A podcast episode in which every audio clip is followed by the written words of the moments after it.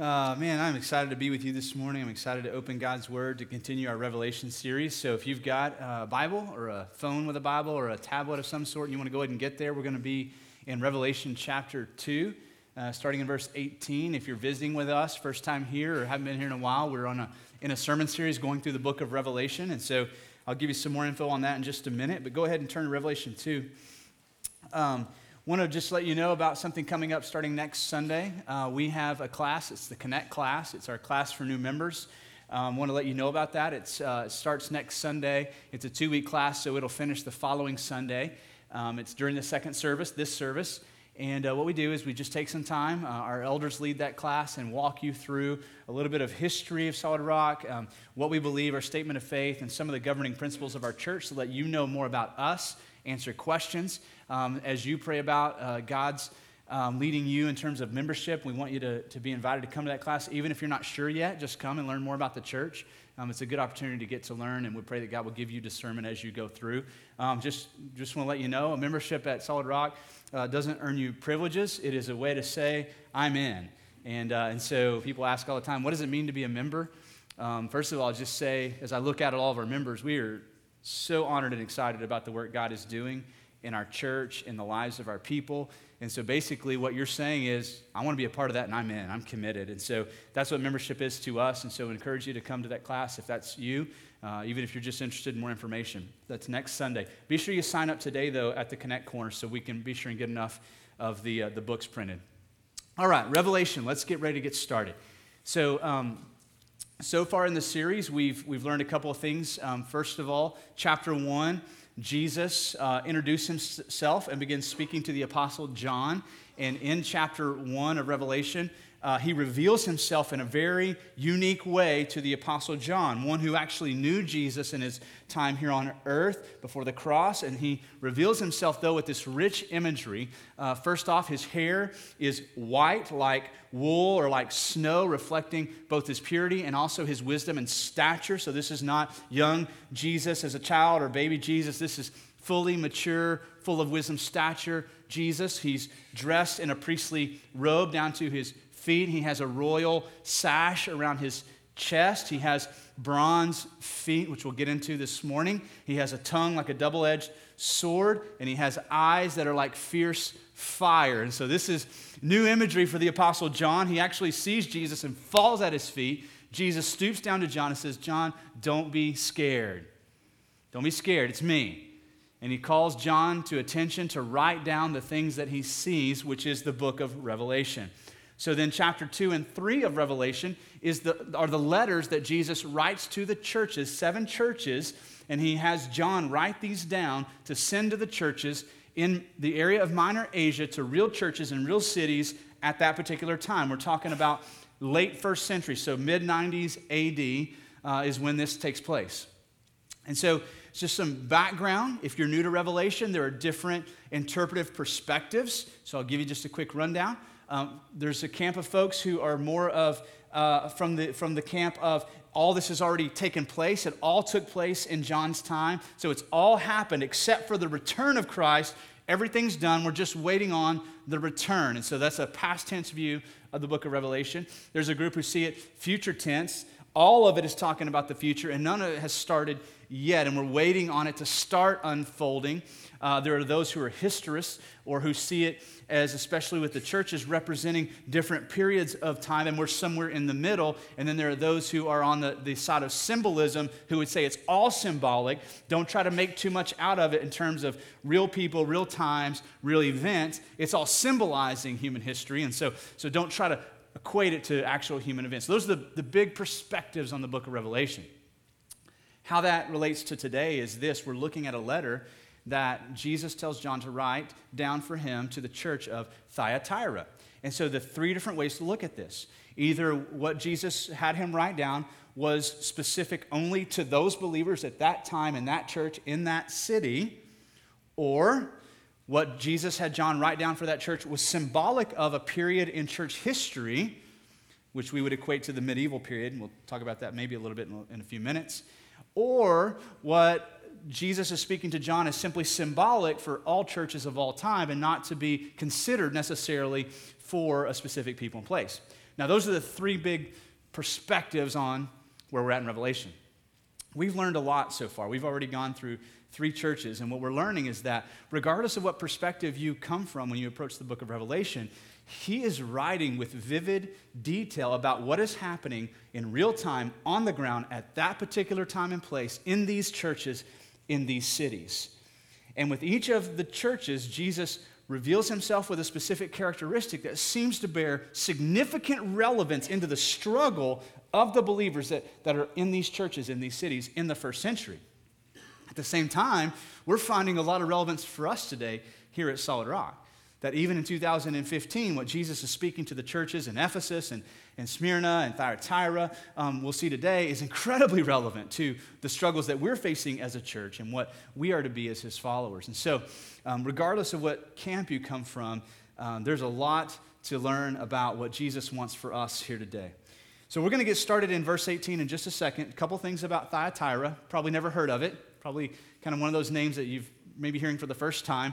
It was it was really an insignificant city in this particular day and time. Of all the cities mentioned, it's the least significant in terms of population, commerce, um, imperial representation, just, just a little small port city um, that was known for really two things. One, it was known for its guilds. And so, guilds were these little, um, probably equivalent to or similar to um, a, a, modern day um, work cooperation or um, if you uh, belong to a union, something like that. Um, they were organi- organized by trade. So if you were a shoemaker, which shoemakers were well known in Thyatira, then you belonged to the shoemaker guild if you wanted your shoes to get sold. Matter of fact, the shoemakers in Thyatira were one of the primary shoemakers for the army, and they made the, all the, uh, the gear and the armor for the, the uh, Roman soldiers. Uh, they were also known for their fine linen and their dyed fine linen. If you are familiar with Acts 16, the Apostle Paul leads a lady to Christ named Lydia. And uh, Lydia was from Thyatira, and she was a maker of fine purple linen. Uh, and they were also known for their metalsmiths, their bronze smiths. But it wasn't enough just to be good at your trade. If you wanted to be involved in selling and making money, you had to be a part of the guilds. Well, the guilds weren't just based on commerce, they were also rooted in pagan worship which meant that at their guild meetings, they didn't just talk about the latest techniques for making shoes, they spent time worshiping uh, false idols, um, offering food to false idols, and we'll see today, even beyond that, in their pagan worship. So, quite the challenge. There was no uh, really known imperial worship in this particular city. Like last week in Pergamum, we saw that they were steeped in imperial worship. Caesar was a big deal. Not so much here. The God that these folks were most uh, inclined to worship was actually Apollo, the son of Zeus. And that's the God that they were known for. They didn't have any outrageous temples and, and temples to multiple pagan gods. If they had a significant God, the primary God was Apollo, the son of Zeus. let's get started in Revelation 2, verse 18, to hear what Jesus has to say to this church. Verse 18 says, And to the angel of the church of Thyatira write the words of the Son of God, who has eyes like a flame of fire and whose feet are like burnished bronze. Verse 19, I know your works, your love, your faith and service and patient endurance, and that your later or latter works exceed the first. So, so far, this letter is starting off in similar pattern to the other letters. Jesus first addresses the angel of the church of that city, identifies himself with some type of characteristic trait that will bear weight and relevance into the struggles of that city. And so here's what Jesus says He says, He introduces himself as the Son of God. And then he refers back to that vivid description from chapter 1 whose eyes, who has eyes like a flame of fire and whose feet are like burnished bronze. Now, this title, Son of God, is not a new title for Jesus. The New Testament calls him that in a lot of different places. Uh, we see him as the Jesus, the Messiah, the Son of the living God. But in the book of Revelation, this is the only place that that title appears. Interesting. Especially when we, we think about what we know about the, the, the pagan worship struggles of this particular people. As they went to their guild meetings, if they were a good, faithful meeting of the guild, they had to offer sacrifices and worship to who? To Apollo. Who was Apollo? In the pagan worship world, he was the son of Zeus. And so we see Jesus identifying himself to, the, to his followers, to his church there in this city, reminding them of what? That he is the true Son of God. As he begins to speak into their struggle, to call them out of their compromise, he reminds them of what's at stake here. You're going to compromise, you're going to worship the son of Zeus, or you're going to follow faithfully and hold on to the one true Son of God. And so Jesus identifies himself as the son of God. Now, that's, that's, a, that's how Jesus works in our lives too. Identifying himself, revealing himself specific into our struggles. In the midst of brokenness, he's a healer. In the midst of loneliness, he's a companion. Right? In the midst of maybe no strong leadership in your life, He's a, a loving Father. In the midst of despair and darkness and hopelessness, He brings what? Hope. And so, whatever struggle is, is true in your life right now, many, many of you are going through real struggles right now. Jesus wants you to see Him as intimately involved in your struggle. He is what you need right now. And so, as he's addressing this church and the very real struggle that they face, he reminds them what? I'm, I'm actually the Son of God. I am the one true Son of God. And then he refers back to his imagery of fierce eyes of fire and feet of burnished bronze. Now, we looked at this a few weeks ago when we were in chapter 1.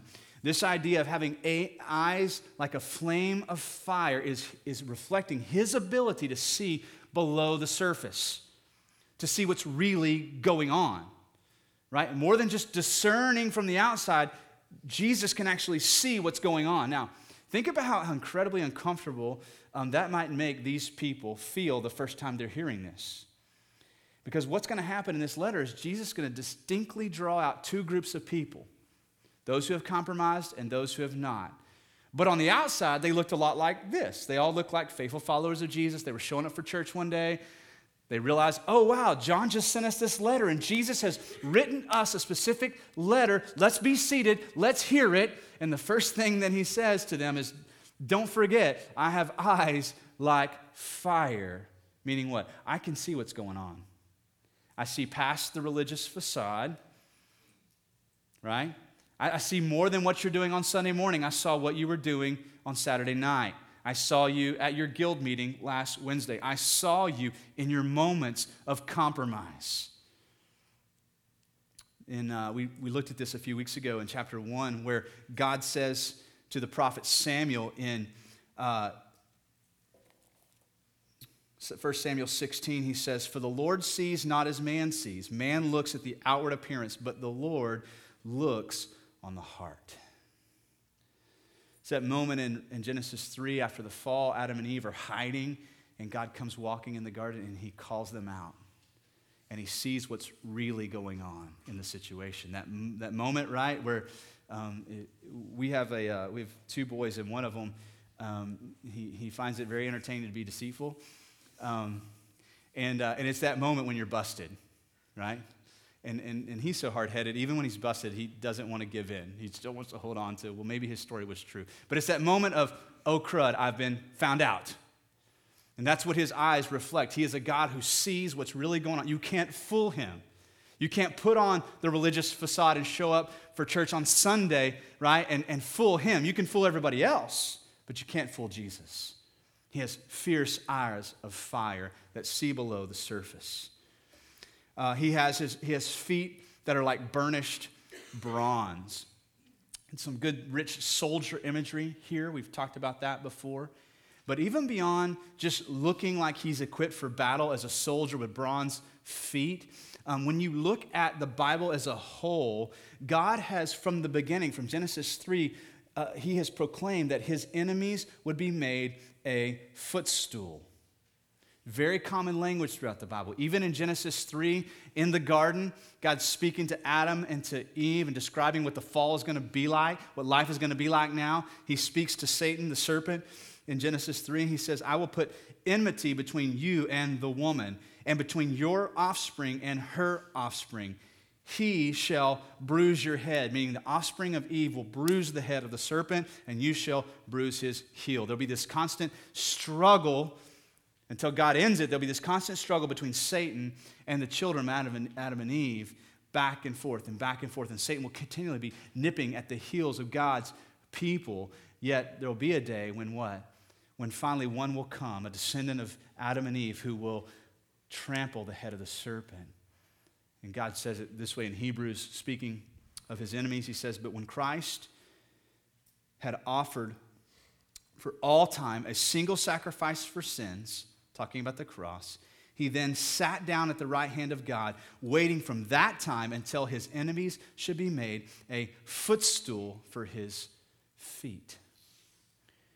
And we get to Revelation 14, there's going to be this imagery of a harvest of grapes, possibly reflecting all the false religions in the world. And guess what happens to grapes when they're harvested? They're brought to the wine press. And you know how they pressed wine? With their feet. They would trample them and press them and trample them. And so that's the imagery of what happens to God's enemies. And so as he begins to, to talk to the people here in Thyatira, he lets them know I see what's going on in your heart, and I come as one who will place my enemies underneath my feet, and I will trample them. Verse 19 I know your works. And this is very familiar to where he starts with the churches. He talks about something going well within their church. So he says, I know your works. And then he lists out four works your love and faith and service and patient endurance. Now, these are identity markers when Jesus says this. These are the things that you're known for, not just from people on the outside looking in, but when Jesus, who looks to the heart and sees not as man sees, he says, These are the things I see in you. I see your works. Here are the things that you're really good at. What are they? Love, faith, service, and patient endurance. These are identity markers of this church. So we don't have to, we don't have to look very hard to realize that these are identity markers that Jesus is calling us to as a church. If these were things he's looking at, saying, good job right here, these are things that we as a church should be thinking about and pursuing as well. That these might be our identity markers in our culture, in our context here on the west side of Fort Worth. And so let's talk through these. The first one was what? Love. They were known for their love. Now, before we, you know, before we go much further, love, defined biblically, um, does not mean embracing the character of culture, right? So we live in a culture that say it would be unloving if you don't embrace what's going on in mainstream pop culture. It's unloving or it's Intolerant is the word, but what's implied is you're, you can't be loving and, and, and stand against what's happening in mainstream pop culture, what's happening in the world around you. So when the Bible defines love, defines love this way love is rooted in truth, love is, is, is, is revealed in sacrifice, but love does play out in gentleness and compassion and brokenness. So all those things need to be present if it's truly love. John says to his disciples in John 13, he says, A new commandment I give to you that you love one another. It's a command from Jesus. Just as I loved you, you are to love one another. So if we ever wonder about what, what is my love supposed to look like towards you and your love towards me, Jesus said it should look like, like the way I loved you, right? Rooted in sacrifice, rooted in truth, encapsulated in gentleness and compassion, right? And grace and, and mercy but it should look the same. And then he goes on to say, By this, this is verse 35 of John 13, all people will know that you are my disciples if you have what? Love for one another. So even before the church launched, Jesus has got his disciples there and he's speaking to them, teaching them about what their identity markers would be. And the first and, and foremost is what? Love.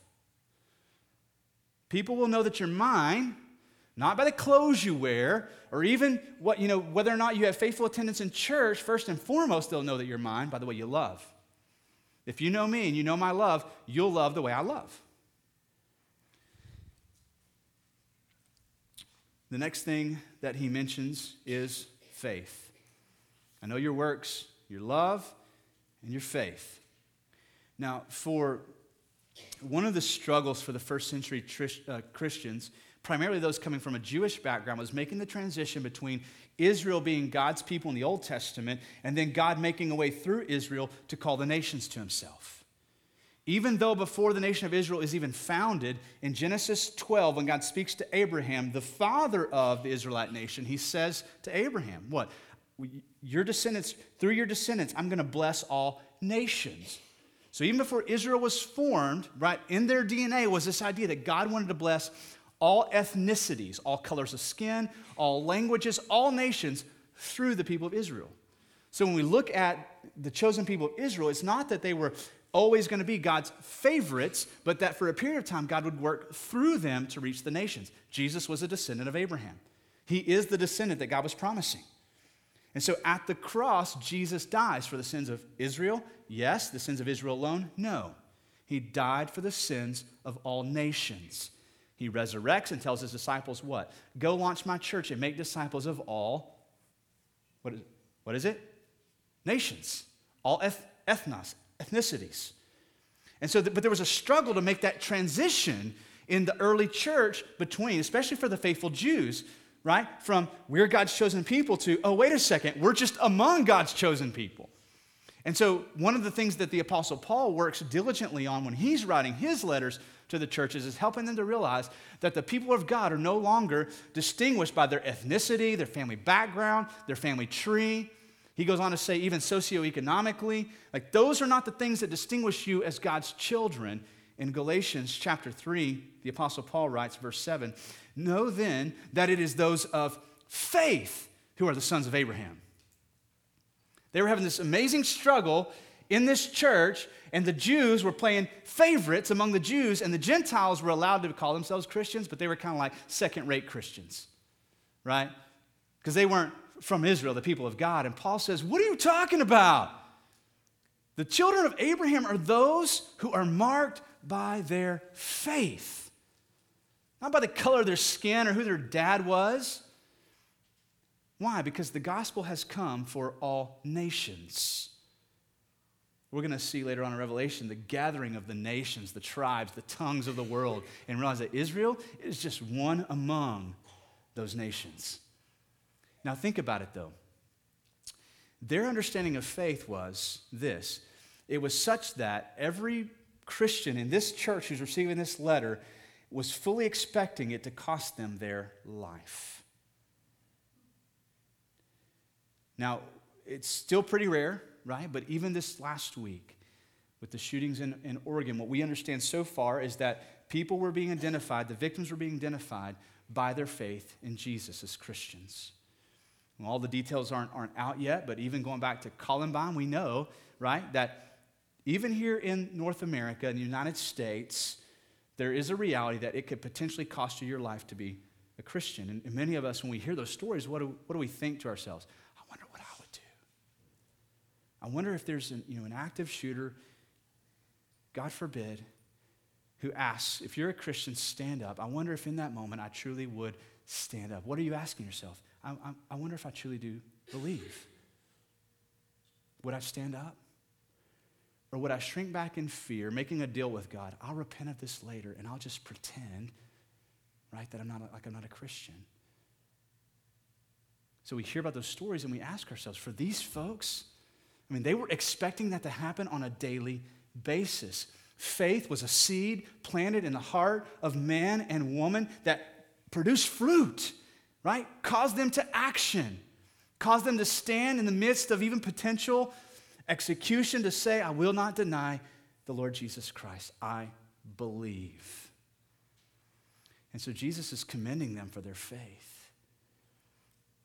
Now, we've got, you know, if I look back over the history of Solid Rock, I can see some monumental moments where we've acted as a people of faith, as a church in particular situations of struggle or whatever was going on.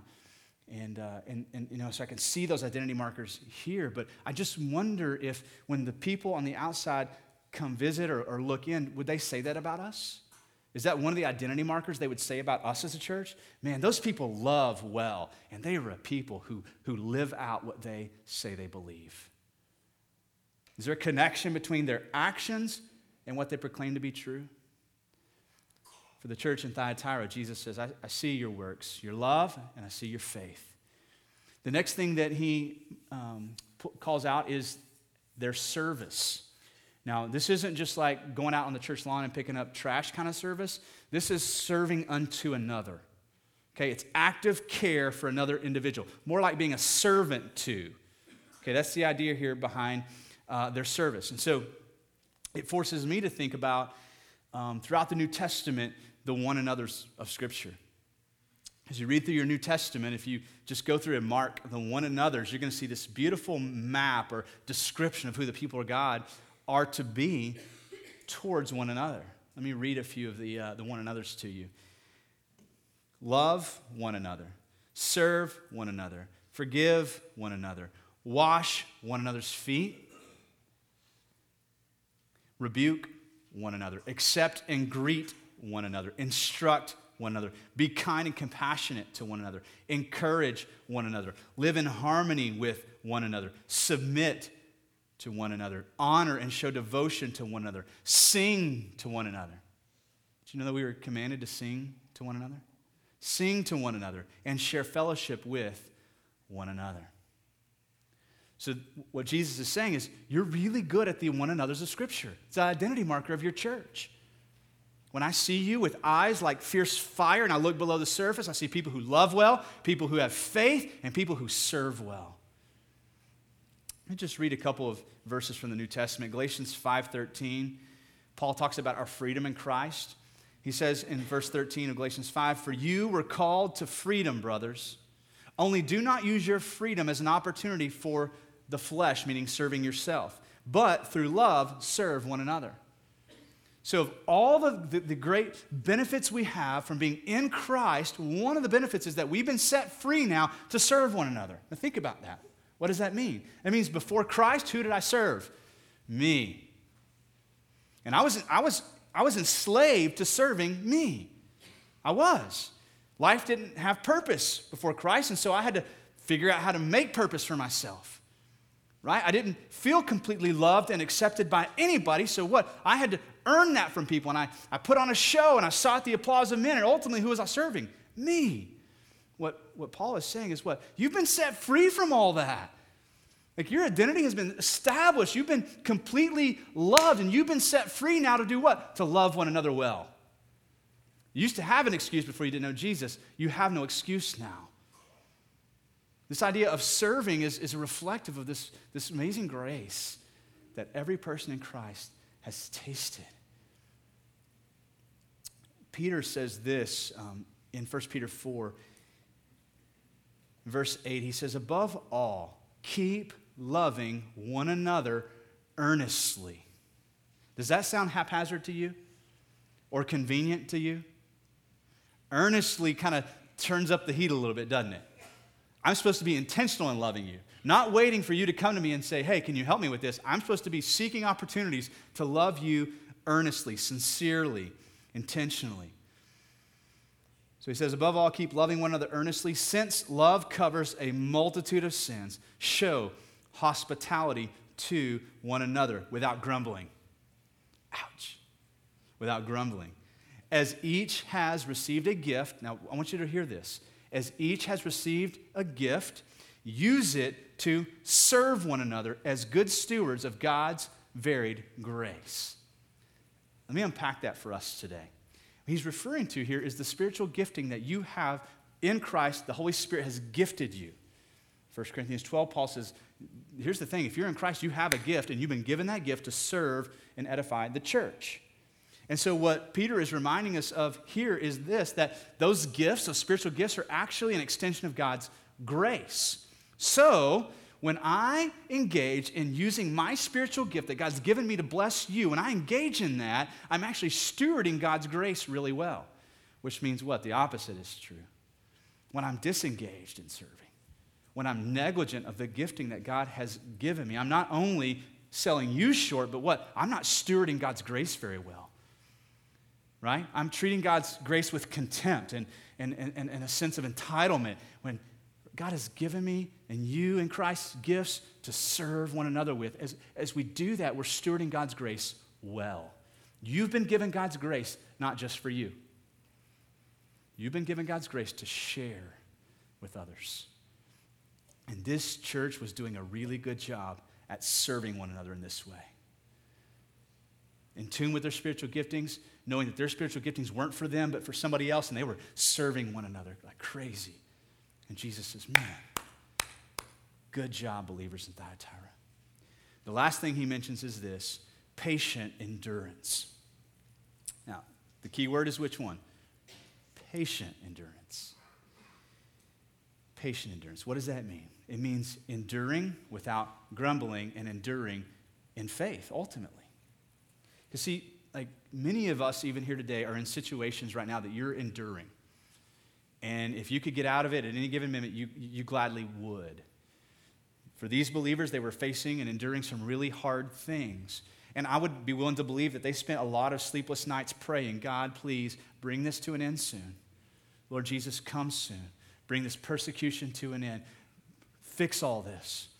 But as they got off of their knees and engaged in daily living, they did so patiently without grumbling. What, what, were they doing? They were saying, ultimately, Lord Jesus, here's my struggle, my hardship, my suffering, whatever it is, I trust it in your hands. I trust your timing, and I trust the way you want this to unfold. So it wasn't just that they were enduring, they were patiently in faith enduring their hardships.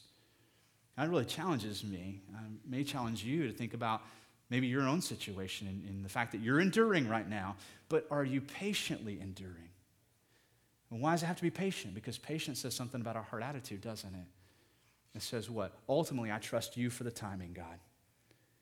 And Jesus says to this church, You guys are good at this. You love well. You love so well that the people outside the church know you for your love. Your faith is so strong and rooted in truth that the people on the outside of the church, they can say a lot of bad things about you, but they can't say that you don't believe what you say you believe. You guys are so good at serving one another that your identity in that city, amidst all the persecution, is what? That you serve one another really well. And not only that, you're enduring, but you're enduring patiently the hardships and the struggles that you're facing on a daily basis. And these are the things you're doing well. As his church, then, as his church, Jesus is calling us to be people who are identified by our love, our faith, our service, and our patient endurance. For whatever else we're known for in this community, right? Jesus doesn't say, he really gives a rip about being known for our style of worship, our style of preaching, our clothing, how much money we give, right? Those don't seem to be like a big deal to Jesus. He's saying, here's what I want you to be known about in the west side of Fort Worth Church your love, your faith, your service, and your patient endurance.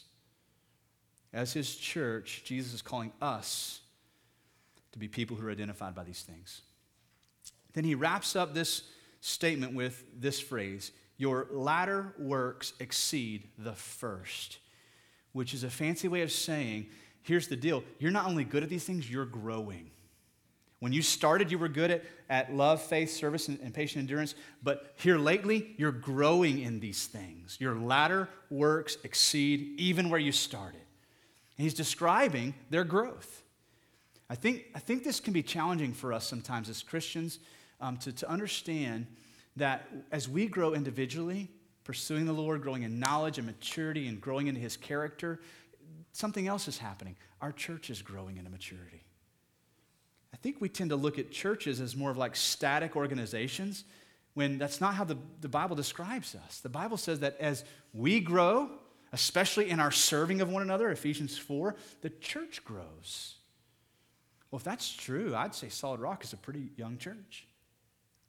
when we look at who we are as a whole, right? As a church body. Not saying that the demographics are young, I'm just saying we haven't been around that long. And so, with being young comes what?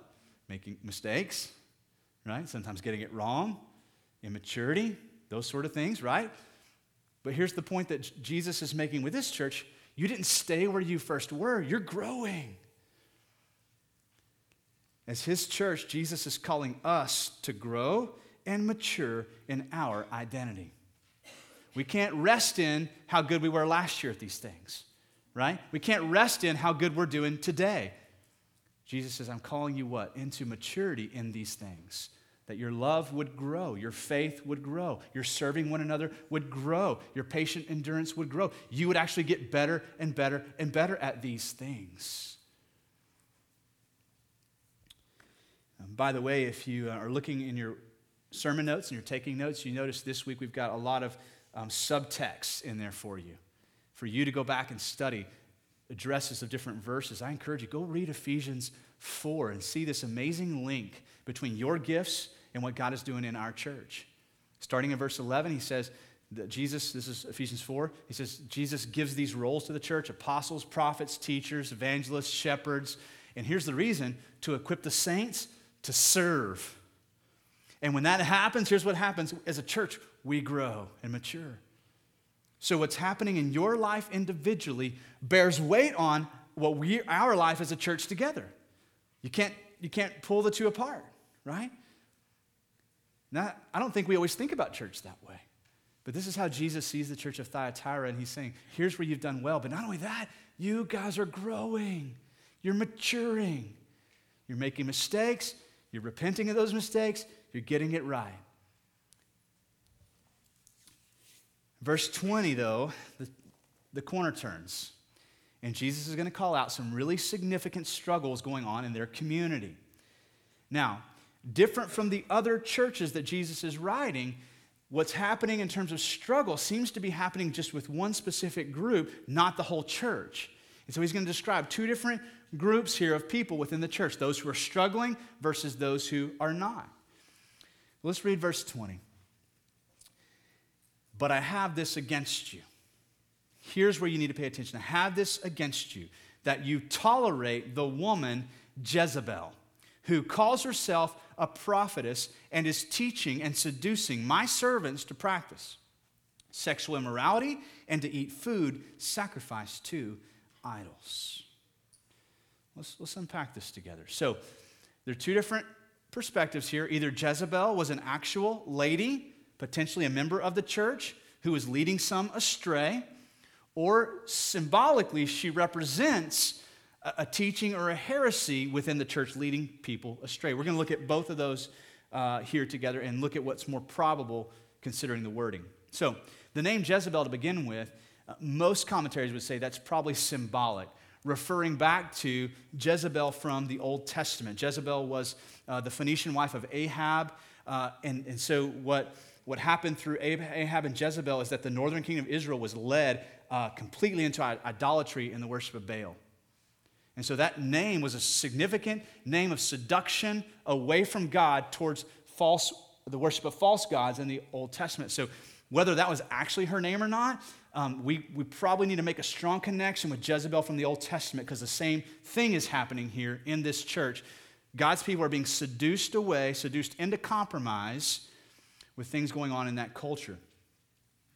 And so, just, just thinking about what's worded here, that she calls herself a prophetess and is teaching. So, probably teaching in the church, saying, What? I have a word from God.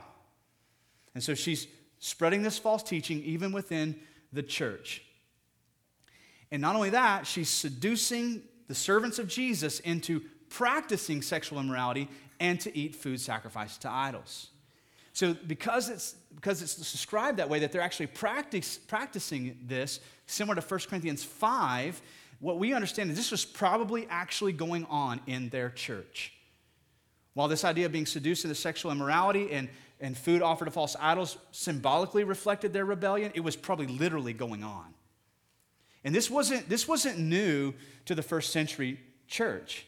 They were immersed in a pagan world that oftentimes the temples were, um, were filled with prostitutes. And so sexual immorality was, was a significant part of, of pagan worship. And so the idea they were actually practicing this within the church is not too far fetched. We talked last week, Nick was preaching, talking about food offered to false idols, and he reminded us what? That food in itself is an inanimate object. The New Testament teaches us that, right? Chicken's chicken, mac and cheese is mac and cheese, slab of bacon's a slab of bacon. But when it's offered in sacrifice to a false idol, then it's consumed believing that that's somehow going to bless your business or give you power or touch your life in an intangible way. Now you're engaging in worship by eating the mac and cheese. Right? You see the connection? So it's not about what you're eating, it's about what your heart is doing while you're eating. And so, what we know is true of this particular city is that uh, the guilds that operated uh, with all the, the, areas of commerce also engaged in pagan worship. At their guild meetings, they weren't just administrative meetings looking at new areas of trade, they actually engaged in pagan worship. So if you were a Christian and you were a member of the guild, you had two options. One, you play along believing, or two, you played along just to play along. Either way, there was compromise. And so these, these Christians were you know, struggling. How do I sell my shoes? Right? My dad taught me how to work with bronze, and, and, I, I'm really good at what I do, but I can't get into the guild and, unless I worship the pagan gods and I, I worship Apollo, and, and that's compromise. So we know also that this idea of sexual immorality was a significant symbol of rebellion of God's people in the Old Testament. Over 70 times in the Old Testament, God's people are compared to a prostitute engaged in whoredom, it's in your Bible, to describe how rebellious their hearts were against God. Over 16 times in the book of Hosea alone, God's people are described this way that their unfaithfulness to God wasn't just some mediocre sense of wondering or straying away from God, but that God saw it as the rebellion that a husband would feel when his wife up and leaves him to go be a prostitute. That's how God describes the pain and the angst that he feels when his people leave him and betray him for another God. And so this potentially was literally going on, but we definitely know that symbolically, right, we can see a connection here being expressed for what God was feeling, what Jesus is seeing when he looks into the heart of his, his followers, those who are genuinely following him versus those who have compromised and sold out. And as he looks into the depths of who they are and he sees the compromise and the sellout, what he's seeing are what he's seeing is an unfaithful wife who's given herself to lovers. So mixing up with the guilds wasn't just light rebellion. Jesus sees it as all out rebellion. Remember how he introduced himself? The Son of God. You're either going to serve the Son of God and believe in me and trust me and what I can provide for you and your family, or you're going to sell out and go worship the son of Zeus. Compromise. As a church, Jesus is warning us too. Jesus is warning us not to be seduced by the character of our culture. They could have made tons of excuses, right? But wait a second. We can't sell our stuff. We can't make a living. We can't. I mean, surely, like, don't you understand what's at stake here? In the same way, don't we compromise in our current culture as well?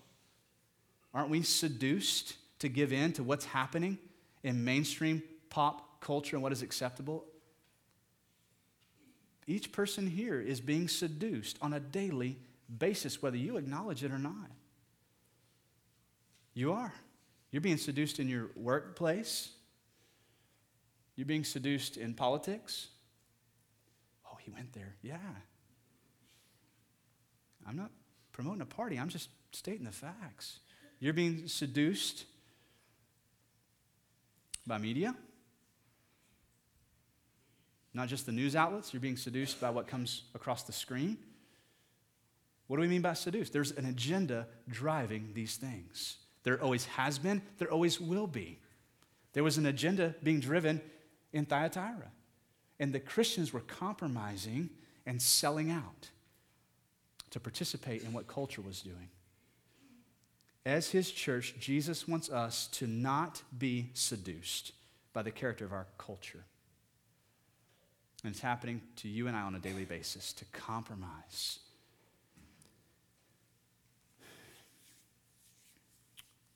So now he goes on in verse 21, what we're going to see is the fierce judgment of Jesus combined with his rich mercy and grace. Verse 21, speaking of Jezebel, whether it was a literal person or just symbolic of the heresy that was taking place, verse 21, he says, I gave her time to repent, but she refused to repent of her sexual immorality.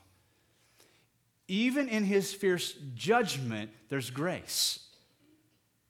Jesus is saying, What? I gave her time to repent.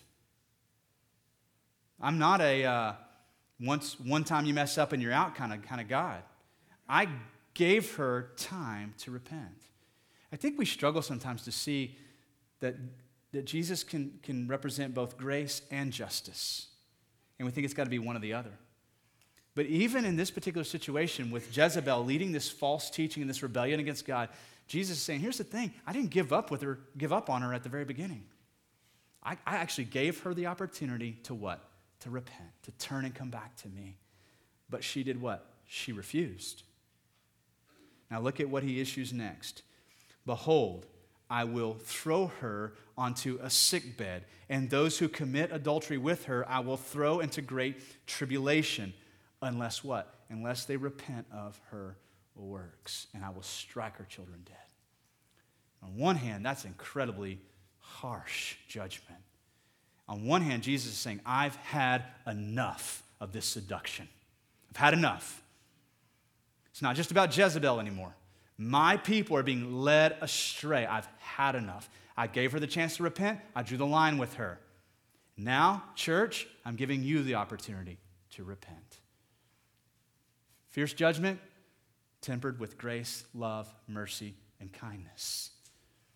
And Jesus is saying that to us today. Without me even knowing what your potential area of compromise is, he's saying to you, first of all, I want you to know I see it. You might have everybody else in the room fooled, but you haven't fooled me. I see where you're tempted to compromise right now, and I'm extending to you grace by calling you to come back to me and repent. After that, he says in verse 23, and all the churches will know that I am he who searches mind and heart. How will they know that? He's speaking into the details of their scenario and situation, calling people by name. They're going to know it. Oh my gosh, Jesus knows what's going on in our lives. And I will give to each of you according to your works. But look at this, verse 24. But to the rest of you in Thyatira, see, two different groups of people who do not hold this teaching who have not learned what some call the deep things of Satan. To you I say, I do not lay on you any other burdens. Keep doing what you're doing. Two groups of people those who are compromising, selling out to the character of the culture around them, and those who are holding firm. And to those of you who are holding firm, Jesus says, What? Keep doing what you're doing. I got no other burden to put on you. You've got enough burden as it is. And so, as his church, even here at Solid Rock, Jesus warns us. Warning is an act of grace, right, parents? Warning is an extension of, I could issue this punishment right now for your actions, but as a loving parent, I'm warning you. I'm letting you know if you continue, if you do it again, there will be a punishment coming. So even warning, right, is an expression of grace, especially with a God who's justified to, to right, to bring it to an end the first time we mess up. But is that the way God deals with you and me? Not at all. He warns us. Sometimes again and again, He warns and beckons and warns. As His church, Jesus warns us and extends grace to us that we may repent of the areas where we have compromised. That's good news. That means your mistakes from yesterday don't determine who you will be tomorrow.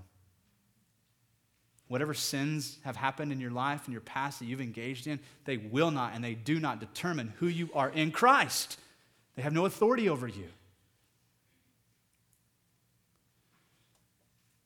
Verse 25. So instead of holding fast to the teachings of Jezebel, Verse 25 Those who are being faithful only hold fast to what you have until I come. What do they have? They have his promise, right? The promise of the gospel. He's saying, don't let go of that. You hold to that. We saw this in Hebrews. We see it all throughout the New Testament. Hold fast your confession, hold fast the gospel. So he tells them, I'm not going to throw any more burden on you. Just keep doing what you're doing. Hold fast to what you have until I come. And then he mentions the one who conquers and who keeps my works until the end. To him I will give authority over the nations. Let's unpack that. So, who is the one who conquers? The one who keeps whose works? His works. Now, we just took a strange turn right there. I don't know if you noticed it or not. Where did he start out? He praised them for their works, right? And then where he started? Here's where you're doing well. Good job in the way you love. Your faith is growing, it's strong. Your service towards one another is growing and maturing. Your, in, your endurance, you're becoming more and more patient. That's what you're doing well. Keep doing what you're doing. But then he shifts here, right, as he begins to look forward, he tells them to, to rely and rest on what? His works. And it's a subtle shift, but here's what he's saying don't rest in what you can accomplish. Don't trust in your works. Don't find your identity in what you're good at at any given moment. Rest in my works. What does he mean by that? I think he's speaking of everything from birth to resurrection. If you're aware of this or not, but Jesus lived a perfectly righteous life. Perfectly righteous. And the Bible says that by faith, when we trust Him, we not only get forgiveness of sins, but God gives us His righteousness.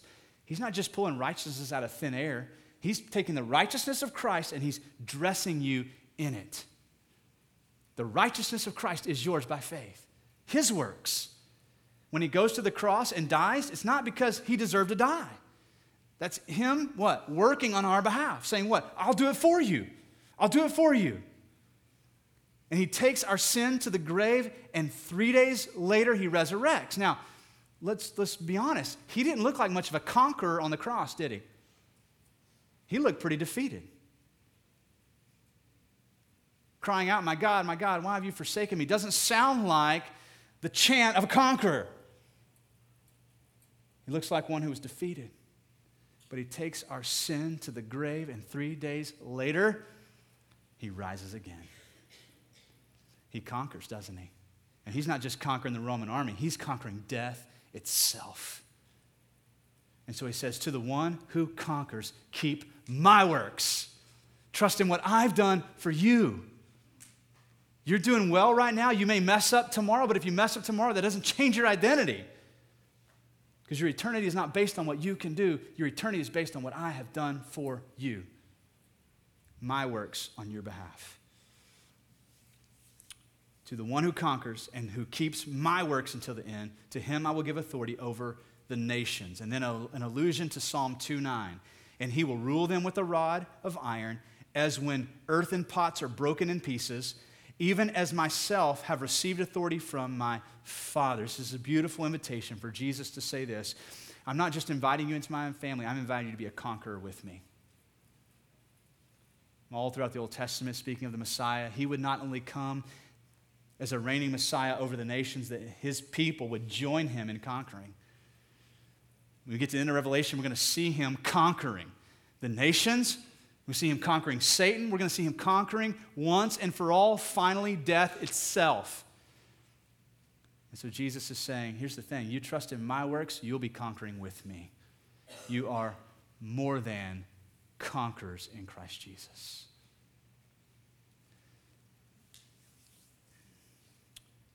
verse 28 and 29. And I will give him, the one who conquers, the morning star.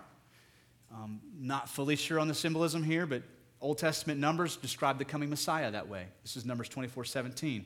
I see him, but not now. But I behold him, but not near. A star shall come out of Jacob, and a scepter shall rise out of Israel, and it shall crush the forehead of Moab and break down all the sons of Sheth. This idea that the coming Messiah would come like a bright and morning star. And then you get to Revelation 22, Verse 16, I, Jesus, have sent my angel to testify to you about the things, these things for the churches. I am the root of the descendants of David, the bright and morning star. So, not fully sure what he means, but I know this we get him. Wherever he's at, we're at. The bright and morning star isn't something we're hoping to come or far off anymore, right? Like he said in the Old Testament. It is, I see him, but not now. Like that'll one day be diminished and we'll see him and it'll be now. At the moment that you and I are with the bright and morning star eternally. And he says to death, You're done now.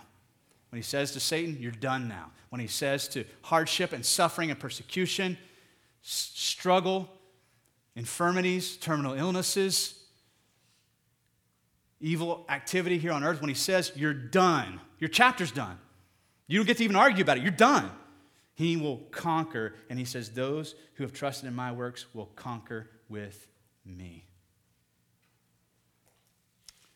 He who has a ear has an ear, let him hear what the Spirit says to the churches. He ends every letter with that, right? Why? Because the invitation is still on the table. Anytime you read that phrase, what Jesus is saying is here's the thing there's still time to turn. There wasn't for Jezebel anymore, but there is for us. And so Jesus is saying that to you today, to me today. If he who has a hear has an ear, let him what? Hear. The gospel invitation is on the table. Jesus has lived a perfect life. He's died on the cross for your sins and resurrected from the day, the grave as a conqueror. And he's saying, It's all yours. Eternity with me is all yours if you will what? Believe. That's it. Just believe. Believe the way they believe. Believe. Faith that gives way to action. Faith that says, I'll stake my life on it, faith. And yes, that is the invitation on the table. He who has an ear, let him hear. You almost feel some angst in that, don't you? Please, listen. You saw what happened with Jezebel. Please, listen and come back to me. As his church, Jesus calls us to be conquerors with him by standing on his words and relying on his works, if you're taking notes. Standing on his words and relying on his works. May we never be a church that relies on what we can do for him. May we never be a church that's solely identified by how awesome we are at serving him. May the people who walk in the doors of this church know that we have one boast, and that is Jesus. Without him, we're nothing. Might as well just be a guild, right? Might as well just be the Rotary Club. Without Christ, we are nothing. I'm going to invite uh, Jason Lewis to come back up, and we're going to go ahead and take communion together as a church.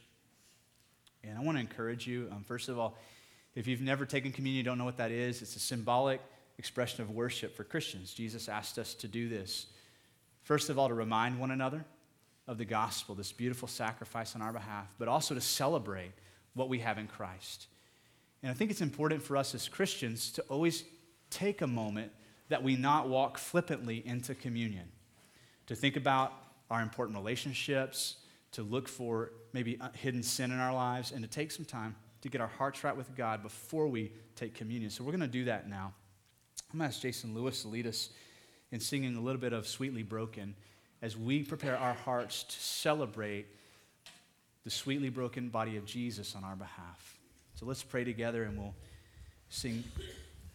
Um, Lord Jesus, thank you for your ultimate sacrifice on our behalf, that through conquering death, you've extended conquering to us. As we prepare our hearts to celebrate what you've done for us in taking communion, would you bring to mind right now any areas of unconfessed sin in our hearts? Would you bring to our mind right now broken relationships or places where we've been negligent of serving or loving one another? God, could we bring that to you this morning in repentance before we take communion? We pray all this in Jesus' name.